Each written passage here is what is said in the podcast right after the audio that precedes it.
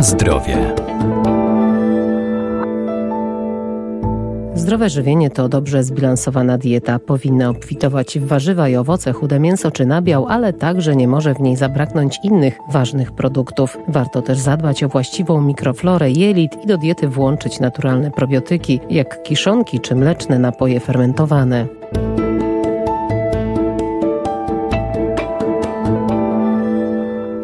Coraz większym zainteresowaniem cieszą się probiotyki, m.in. stosowane w celu zwiększenia odporności organizmu, które poprawiają mikroflorę bakteryjną jelit. Co jeszcze warto o nich wiedzieć? Pod określeniem mikrobiomu jelitowego kryje się zespół charakterystycznych dla danego człowieka mikroorganizmów znajdujących się w jelicie. Dietetyk Magdalena Jezierska. Często nasze jelita określa się jako drugi mózg, a wszystko ze sprawą właśnie bakterii jelitowych, które poprzez równowagę wśród szczepów oddziałują na stan całego organizmu.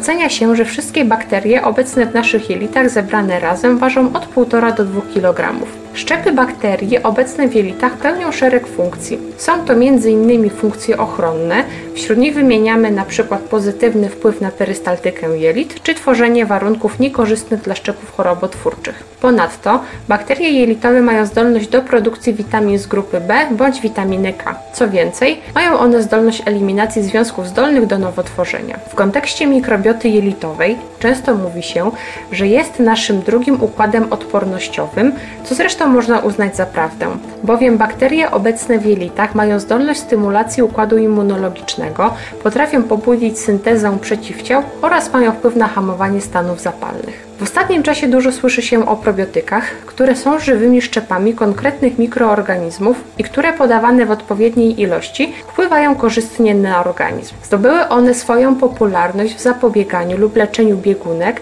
jednak nie są to jedyne sytuacje, gdzie można je zastosować. Przyjmowanie probiotyków może również sprzyjać łagodzeniu alergii bądź atopii. Ponadto można je stosować wspomagająco w terapii wrzodziejącego zapalenia jelita grubego czy w zespole jelita drażliwego.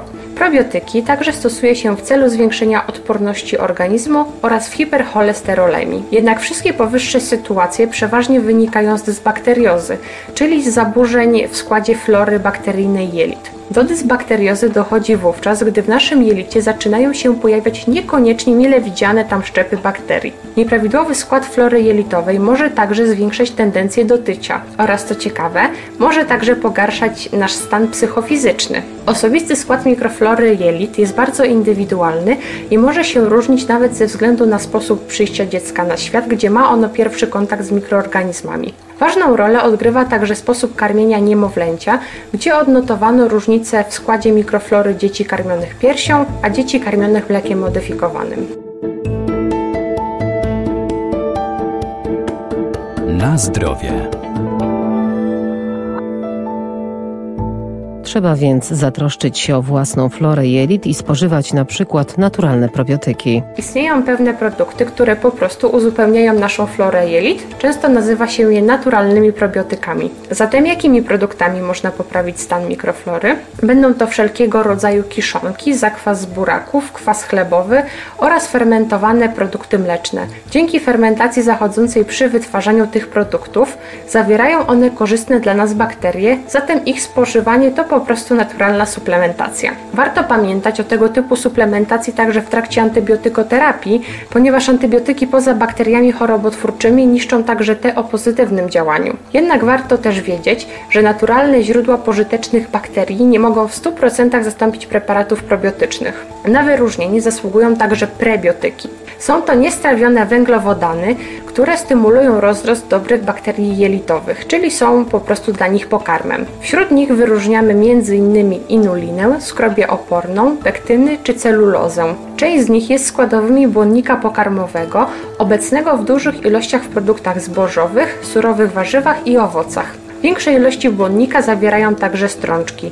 Szczególnie polecane w tej sytuacji są płatki owsiane, brązowy ryż, mało dojrzałe banany, ciemne makarony oraz pieczywo. Dodatkowym pozytywnym aspektem fermentacji probiotyków jest fakt, że w tym procesie powstaje m.in. kwas masłowy, który ma ogromne znaczenie w utrzymaniu ciągłości błony śluzowej jelita oraz w zachowaniu prawidłowej funkcji komórek jelitowych kwestii suplementacji konkretnymi preparatami pamiętajmy o konsultacji z lekarzem, który w zależności od naszych dolegliwości dobierze nam odpowiedni probiotyk oraz zaleci konkretny czas trwania probiotycznej terapii.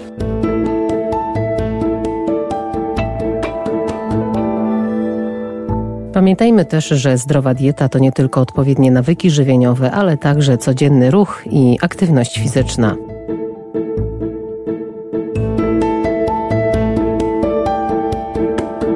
Na zdrowie.